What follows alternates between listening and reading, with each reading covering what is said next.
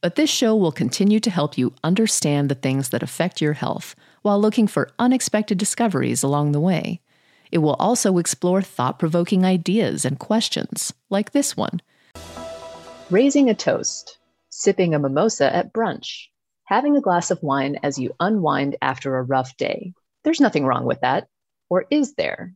It can be complicated if you're one of the millions of people who've had issues with alcohol. Maybe you tried dry January and found it harder than you expected. Perhaps you got sober or found yourself drinking more during the pandemic. Or maybe you don't drink at all and feel like it's socially awkward. Our guest today is Holly Whitaker, author of Quit Like a Woman The Radical Choice Not to Drink in a Culture Obsessed with Alcohol. You might have seen Chrissy Teigen mention her book as an inspiration in her journey with sobriety. Holly, thanks for joining us today. Thank you so much for having me. Do you remember the first time you had a drink? I do. Uh, I was, oh gosh, probably, I was in the eighth grade and wow. um, my uh, parents were out of town for the weekend, and my sister was having a party. And I had probably two or three drinks, and then I, I got really sick. Um, and I, I actually write about this because I think it's in my book. I write about how you hear these stories of people that talk about how the first time they tasted alcohol, they knew, they knew they had found an answer. And I did not have that experience. Um, to me, it was a tool, it was a thing that I wanted to be able to use because of what I believed it would afford me versus something that I felt um, was a, an escape tool, um, if that makes sense. Right. This whole kind of new section of society that you could participate in. That's right. That's right. Yeah. When was it that you decided you wanted to quit drinking? Was there like a specific moment that you recall, or was it just something that kind of unfolded over time? Here is a quick word from our sponsor. We take this few seconds off to inform you, our valued loyal listener, about the best health and fitness podcast shows from the Nezpod studios. Join us as we give you the best of the best health and wellness updates you can rely on for the treatment of chronic health problems. Classic functional medicine back to basics health tips and special updates from the best doctors in the United States of America. Check out this health and wellness podcast shows. Explore Health Talk Weekly, Healthy Lifestyle Matters, Excellent Health Digest, Healthy and Free Daily, and last but not least, Weekly Health and Fitness Corner. Also, check out Nasty Boy CC, the truest story never told fiction podcast, for that real life on the go experience with the 27 year old Golden Boy who made our guest invite number one list. He tells us about his story as it happens in real time and in real life. It's Nasty Boy CC, the truest story never told. Go get a load of that happiness because happiness is healthy as we know it. Join us every week as we continue to provide you the best of health and fitness wellness updates from around the globe. Enjoy the show.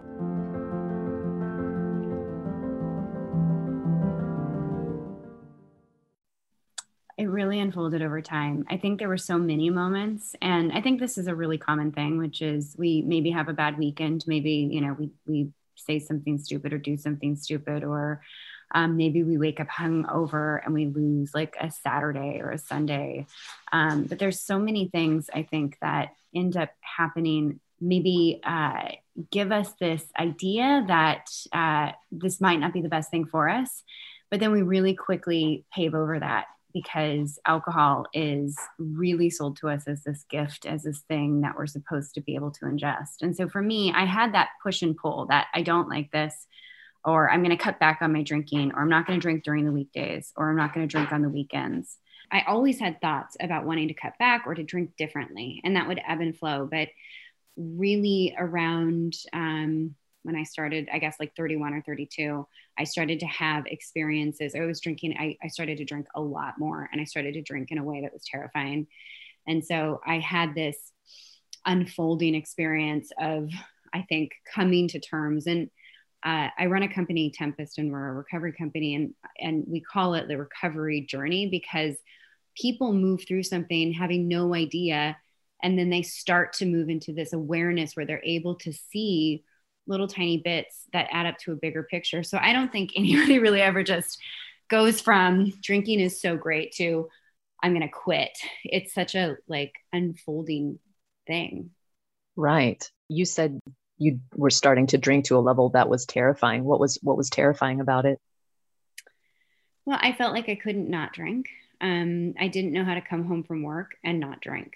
I mean, that was a really big part of it. Was I didn't know how to transition from my workday into my evening without having wine. So that was one. Um, I drank uh, increasing amounts, and so I had such a high tolerance. I could, you know, drink one or two bottles in an evening by myself.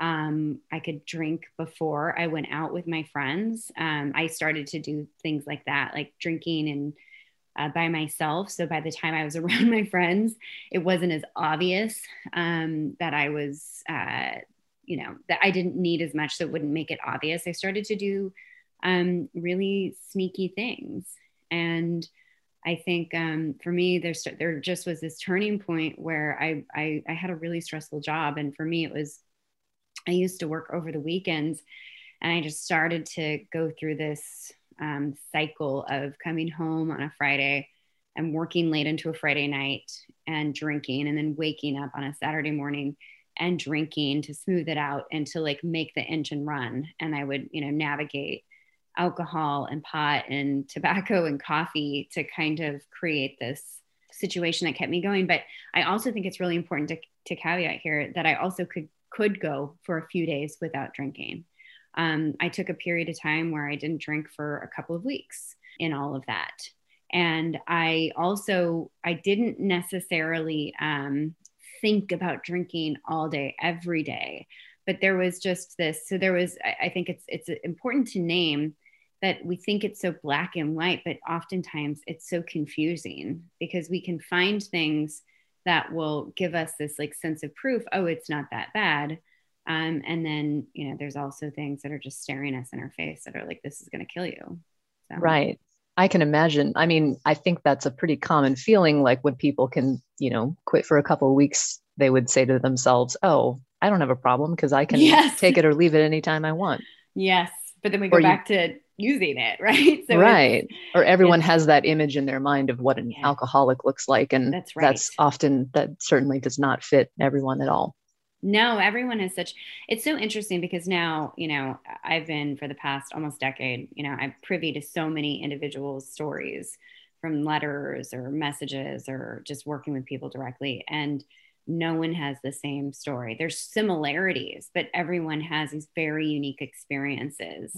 And so it is, it's not a monolith. Right.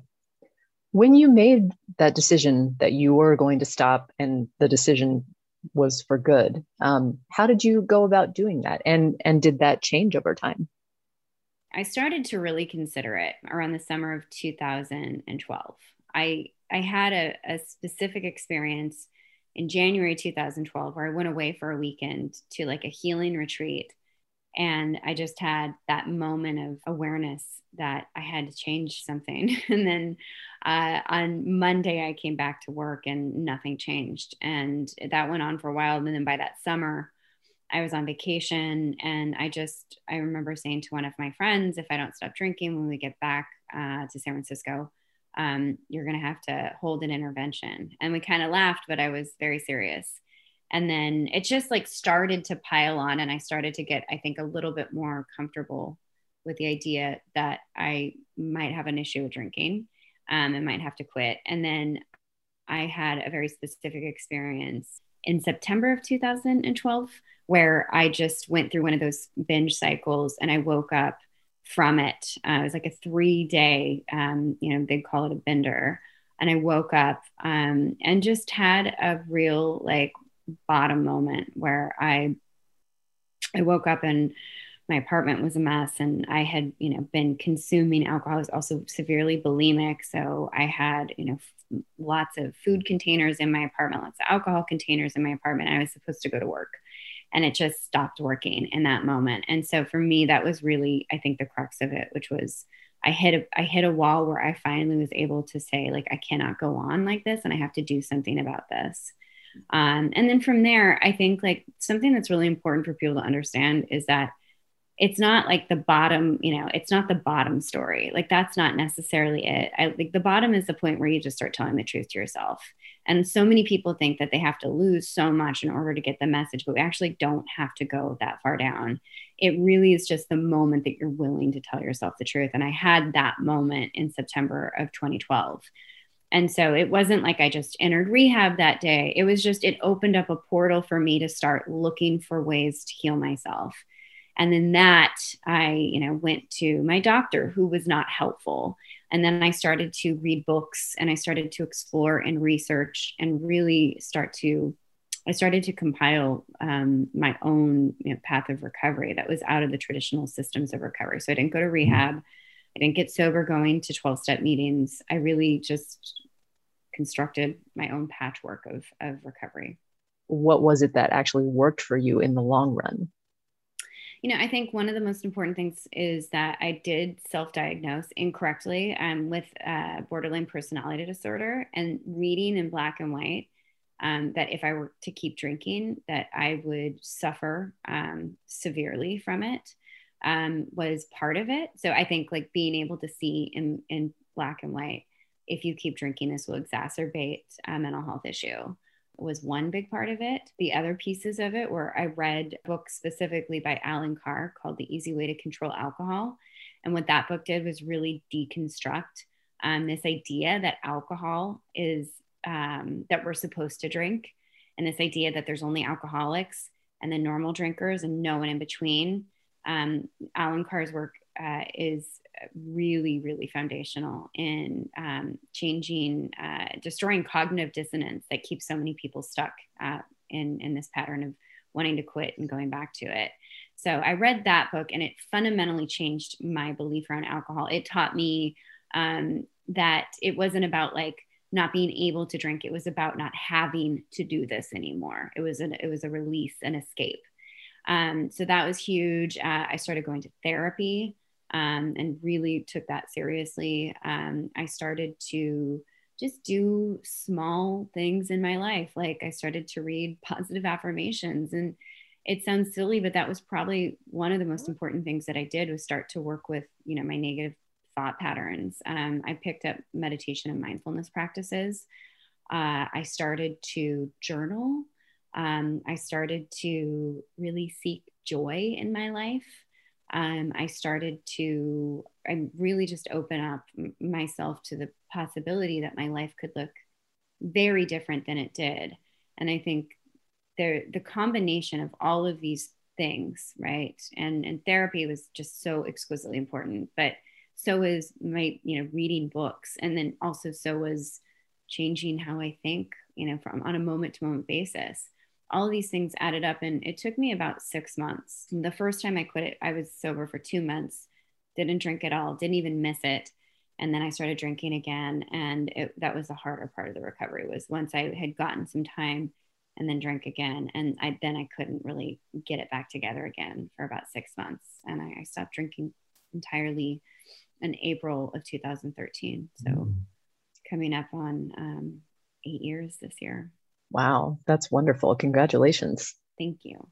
And that's such a multifaceted approach. That's so that's so fascinating. It's not like you were doing just one thing, you know, going down one path. Well, I want to pivot a little bit from your personal story to some of the things that you've observed about this cultural obsession you see with alcohol.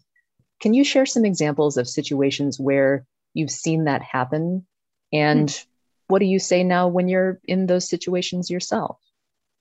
Well, I mean, it's kind of so um, like we're so steeped in it. It's it's hard to even like say that there's situations. It's it's more like we've come to a point in history where we expect alcohol at almost every single thing that we do. We use it at peak moments. We use it in celebration. We use it in intimate moments. We use it to grieve. We use it to nurse our depression. We use it to cure our boredom. So it's it's almost like it's penetrated almost every experience that we have. And so examples of this are um, you know baby showers. I just like a very stark example to me was that as i was in that age where i started to go to baby showers there was an emphasis on making sure that they included a drink that the the person we were there to celebrate couldn't drink um, and having it almost at like every single interaction i had experiences with my friends in san francisco and i before I started to stop drinking, and we could not figure out what to do that didn't center around alcohol. And so it's also just this largely like our lives are centered around alcohol. But then there's also this second piece of it, which is it's not even necessarily alcohol companies marketing to us. We, with our social media accounts, market the consumption of alcohol as a way to make it through life um, to each other. And nowhere has this been more highlighted than on social media in the wake of COVID. And in those first few weeks, because I'm so like it's it's my work now. In those first few weeks, I, what I was doing was collecting all of the ways that everyone was telling us this is the time when we're in the middle of crisis to go and to start to use drugs to get through it. And you saw like on O Magazine, Padma Lakshmi was chugging tequila from the bottle to deal with COVID. And Ina Garten, you know, early in the morning was making, you know, showing us how to make cocktails from home. And there was, you know, um, Molly Sims showed how she makes it through homeschooling and she was drinking rose straight from the bottle. And so you have, and, and those are just, you know, those are just celebrity. Like this was something that was just seeded throughout social media, which was we are supposed to use alcohol to make it through something like this. And I work in healthcare and I was getting, you know, newsletters from from healthcare companies that were reminding me to stock up on wine. And wine or alcohol was essential and there was features in the New York Times about how to make it through and how to make, you know, your own happy hour on Zoom and at home. There was just so much emphasis on right now this time in our collective history where we need to show up for ourselves and you know and each other and our kids and our parents like this is the time that we are you know being really urged to uh, use alcohol to make it right. through as if alcohol is is the is the is the health is the thing that is is going to save us right and sometimes it's kind of it's almost like it's couched in a joking way but it's like this is the only thing we've got that can help us get through this moment that's right that's right it's not like we're all going out to bars and hanging out in public places or going to happy hours after work in person. But when you find yourself now in situations where others put a lot of emphasis on drinking, how do you manage that? How do you get yourself through those? Well, I think when I first got sober, it was a very different story than, you know, 8 years later, but in those in those first moments of it, I really i mean almost like exposure therapy i almost i made myself stick to my old rituals um, in terms of social life. And so i was in plenty of situations where i was going out with my friends until four in the morning. Um, i was going out to dinners with my friends. And i think like what i remember the most about them is like the weight of every single um, encounter whether it was asking for um, the bill to be redistributed without charging me for alcohol because I hadn't had any and my whole table had, or declining a drink that a waiter gave me for free on the house, or a drink that one of my friends, you know, brought over to me, or fielding questions of why aren't you drinking? That doesn't make sense to me because it's far more, you know, there, there was no dry January back then. People just were supposed to drink. There was no like, uh, you, you were either pregnant on antibiotics um, or an alcoholic. You know, that was just it. Those are your three options if you didn't drink. And today I think we have a lot more awareness around it. But in those early days, what I really chose to do was to like use them as experiments. Like I really used all those interactions to figure out how I could become more embodied in myself and my choices, more boundaried. And that was such a powerful decision. And now I, I don't find myself in those in those situations really. It's very rare that I find myself in a situation where I'm being pressured to drink or asked to drink. And I have no problem telling people I absolutely don't drink and I'm not interested in it.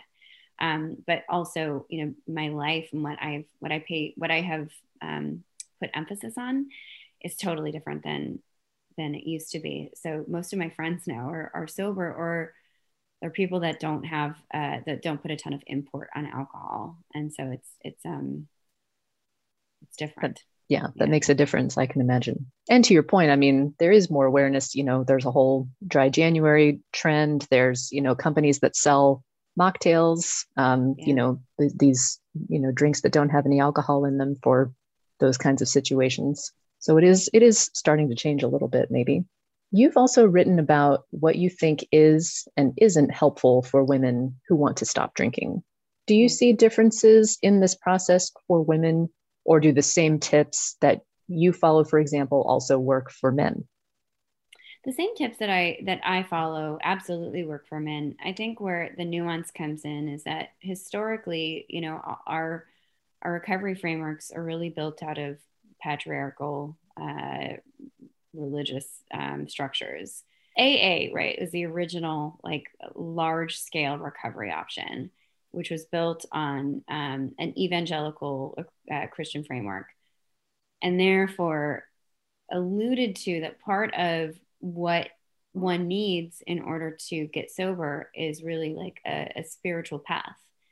And so that's really frameworked into the way we conceptualize recovery. We assume people that are that need to recover are spiritually bankrupt um, and need to follow the well-worn paths that we've laid out of how one achieves, you know, connection and spirituality. And so those frameworks were built to break, break down male privilege. And so oftentimes in recovery frameworks, you hear, you know, this sentiment that um, we, we need to um, check our egos. We need to find humility. We need to be in service. We need to apologize to other people that we've hurt. Um, we need to get small.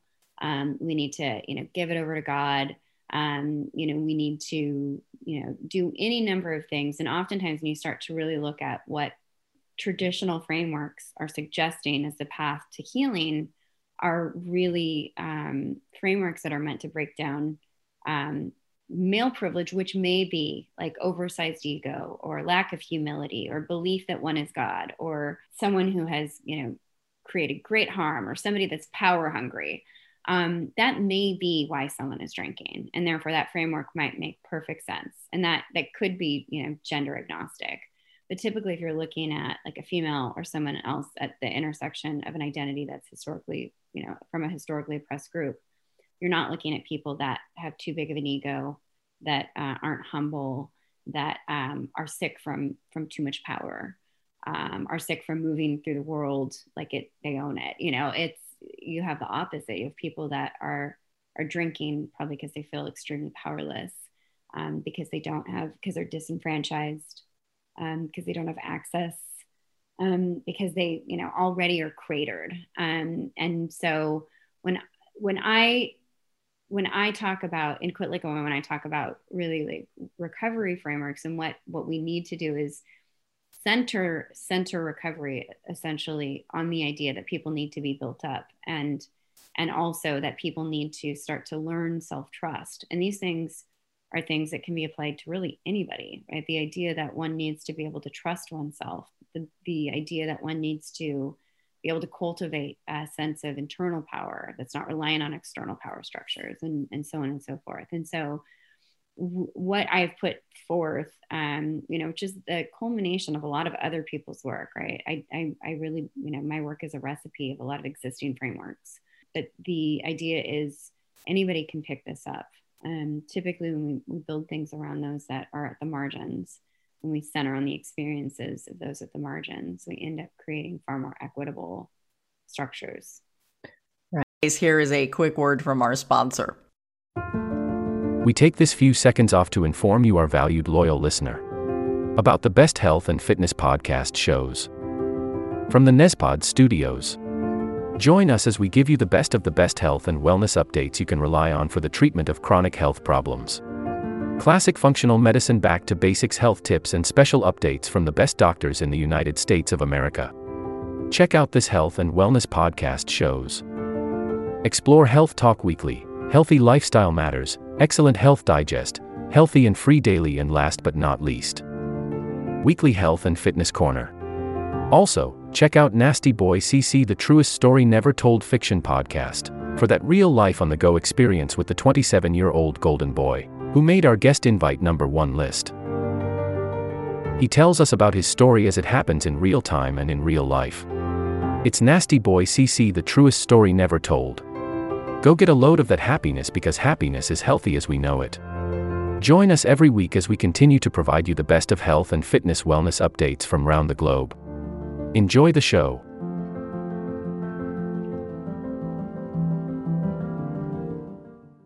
Right.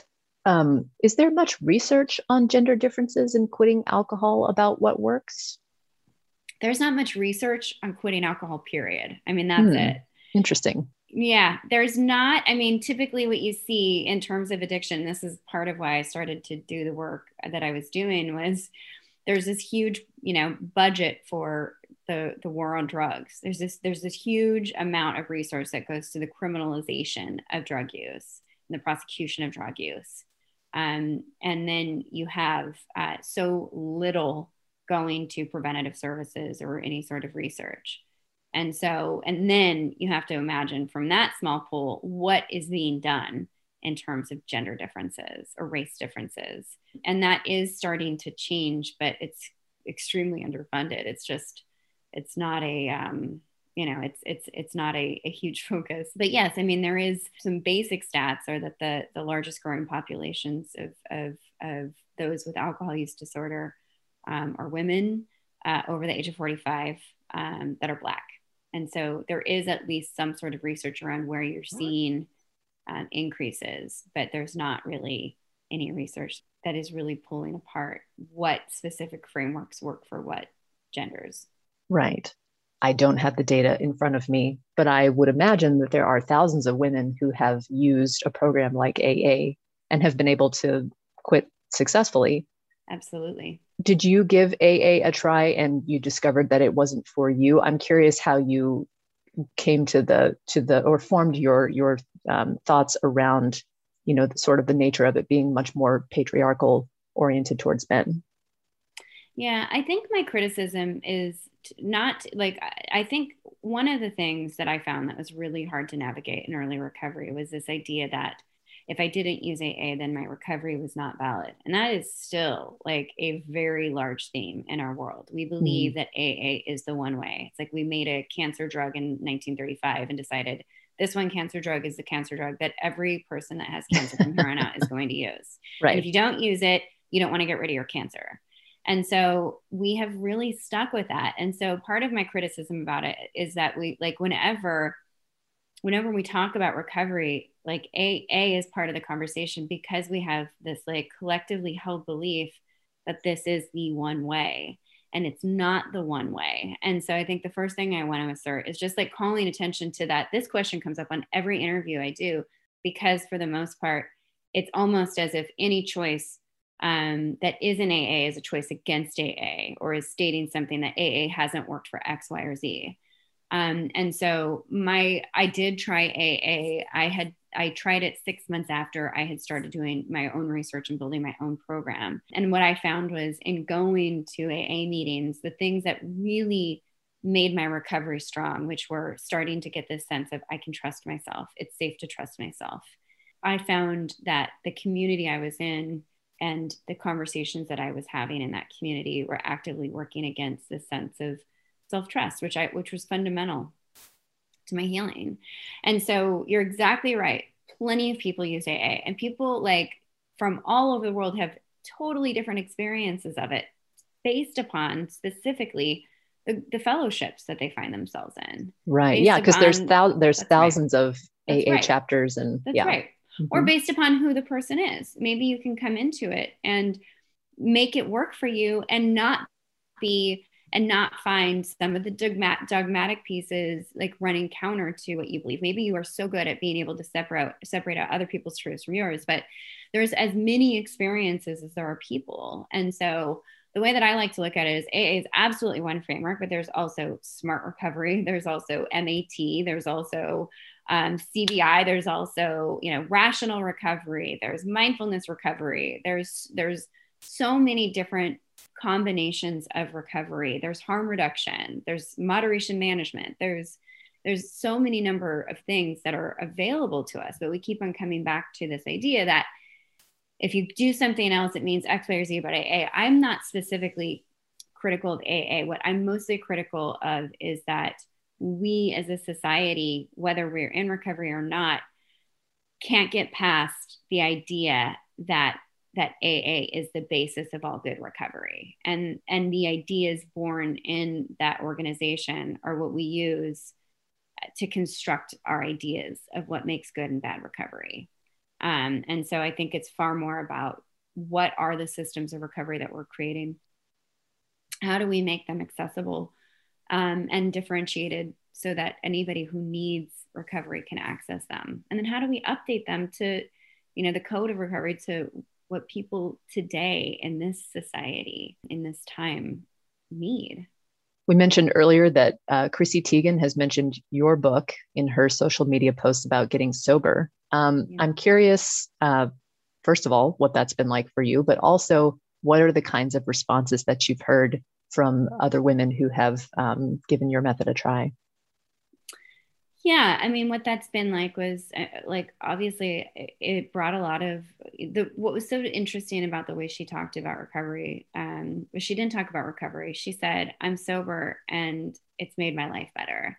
And that's a very different story that than you typically hear when celebrities or anybody yet celebrities let's say come out and say that they've stopped drinking um, it's usually apologetic it's shame filled it's you know it's like i'm doing this thing i'm a broken person or i'm doing this thing i'm and and which is all fine but in this case what she did was she really normalized this idea of like she didn't come out and say i'm an alcoholic i'm taking it one you know she basically said i um stopped drinking and um it was a good choice for me and you know I, it's it's it's upside and so i think that that was the significant change which she like a perfect example of this is uh, one my accountant that I've been working with for years wrote me and said they didn't understand why Chrissy Teigen was reading my book because Chrissy Teigen wasn't an alcoholic. And then it helps them to understand in that moment, oh, this is something that we can all look at. When we turn 21, we should be we should be met with you know information around what alcohol can do to us and the choices we make but we're not we're just like basically thrown out there and told go out, make this work. If you can't make it work, then you're probably sick. Um, and so I think what Chrissy Teigen did was allow for us to expand our collective idea about what what alcohol is and the role it plays in our lives and the decisions that we can make around it without having to qualify ourselves with you know as being alcoholics right um, on the flip side of that, I mean, there are lots of women and men too, I suppose, who just enjoy a, an occasional drink and have no particular issues with it. It is about being able to make decisions for ourselves with the full set of information. It is not to say people that enjoy one or two are, you know, like need to be worried. It is essentially that the exact reason so many of us end up addicted to it is because we believe that there's just some people out there that don't need to worry about it and we don't know which ones versus like with cigarettes again because it's such an easy example. You know what you're doing if you're smoking. You know the toxicity you know the cancer risks you know the addiction risks. We don't have that with alcohol.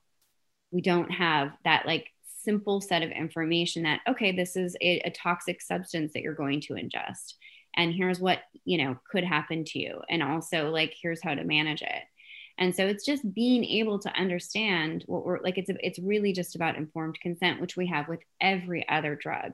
And so this is only about a matter of of ensuring that people that do choose to consume do it with a full set of information like we do anything else.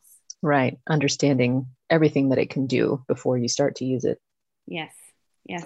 Some people say that women's alcohol use gets scrutinized in a way that doesn't happen for men uh, yes. What is what is your take on that? You mentioned at the top, even like all you know during the pandemic, it was you know female celebrities who were you know on magazines chugging tequila from the bottle and that kind of stuff, which is I found that interesting. Yeah, and I would say this is what I would say. Actually, women get scrutinized for their drug use more than men do. That's one piece that I want to be really clear about. Is yes, that is exactly right. Women are scrutinized for their alcohol use far more than men are. But in this case, what we're talking about is not necessarily scrutinizing women for, you know, promoting alcohol and not scrutinizing men. In in this way, there is a very specific thing that is happening within wellness culture, and predominantly within, you know, within within um, within female populations, where we've become marketers of alcohol to each other and selling it to each other like it's going to fix everything. And so this is less about scrutinizing women. Men are not walking around and wearing, you know, um, rose all day t-shirts. They're, Right. You know, like they're not driving this market. Women are. And so in that case, it's far more about like us, what we owe to each other and what we post on our social media feeds or in the conversations we have with each other. So, for someone who's listening to you share your experience, talk about alcohol use, and who may be starting to have that moment of, you know, wondering about their own alcohol use, what what now? What is a what is a next step that that person could take? What I love so much about this question is that I think part of the hard part of being in the position of starting to have that initial awareness around it is that we also want to not have it. we also are confused Yeah. about it. One of the things that I remember so clearly um, that I now can see, you know, from hindsight was I remember one of my friends um, talking about his friend who was an alcoholic. And I remember like my reaction to him talking about that friend. There were, there, we don't have, we don't lean in or get prickles or like prickles, pricks of like uh, knowing around things that that are not important for us to pay attention to. And so what I mean by that is if you're listening to this and you're affected by it, like there if there's a like, huh, or a, it feels a little familiar or it feels a little close. Like that is your intelligence telling you to go toward it. And that's the, the thing I will say the most, like that is the most important part of the process is leaning into those things that stand out to you. And just like the path unfolds and that's just it. The second that and this is universal the second that anybody is willing to look at something and have a conversation about it and explore it is the moment the whole path unfolds and the resources start to like swim at you. It's just the way we work. And so I think the best things you can do, honestly, are your own research. Is is to allow yourself to go on the web and ask the questions and read the articles. Is to pick up a book. Um, Annie Grace's "This Naked Mind," my book, "Quit Like a Woman." Uh, Laura McKowen's um, "We Are the Luckiest," "Blackout" by Sarah Hepola. Um, the Biology of Desire by Mark Lew. Like there's so many wonderful pieces of literature out there that are designed to help us to start to make sense. And so, reading and research is such an important part. And then it's also just about the doing. So, there's plenty of online groups, um, Zoom calls. You can find a therapist and start there. The- It doesn't matter. It's just that you you take one step and then you take the next step and then you take the next step. Um, and that really is it's it's how the thing unfolds. Well, Holly Whitaker, um, thank you so much for talking with us today and, and sharing your story, your story. And we wish you all the best um, going forward. Thank you so much. I really appreciate it. What a wonderful interview. This will conclude the episode. Thanks for tuning in. If you like what you hear, please leave a comment and subscribe. Thank you.